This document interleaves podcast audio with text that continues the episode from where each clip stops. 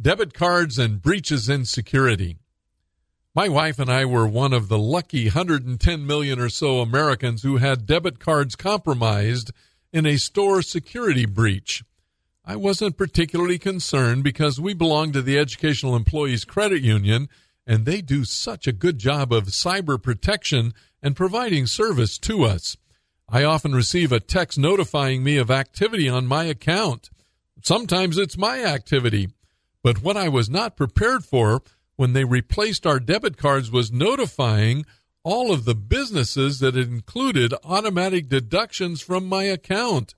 I found myself trying to figure out if the automatic deduction was from my debit card, one of my credit cards, my checking account, or my savings account.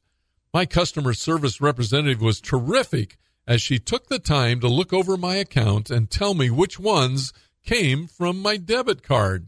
I found that I had to notify 12 companies of the change of card. In the old days, I simply wrote a check and knew how I was paying.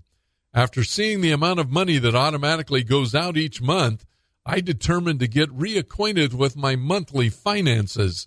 Ease of payment still requires me to remain diligent, and that is a valuable lesson I learned about the digital financial world in which we now live.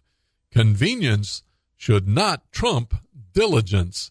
Now that's good news.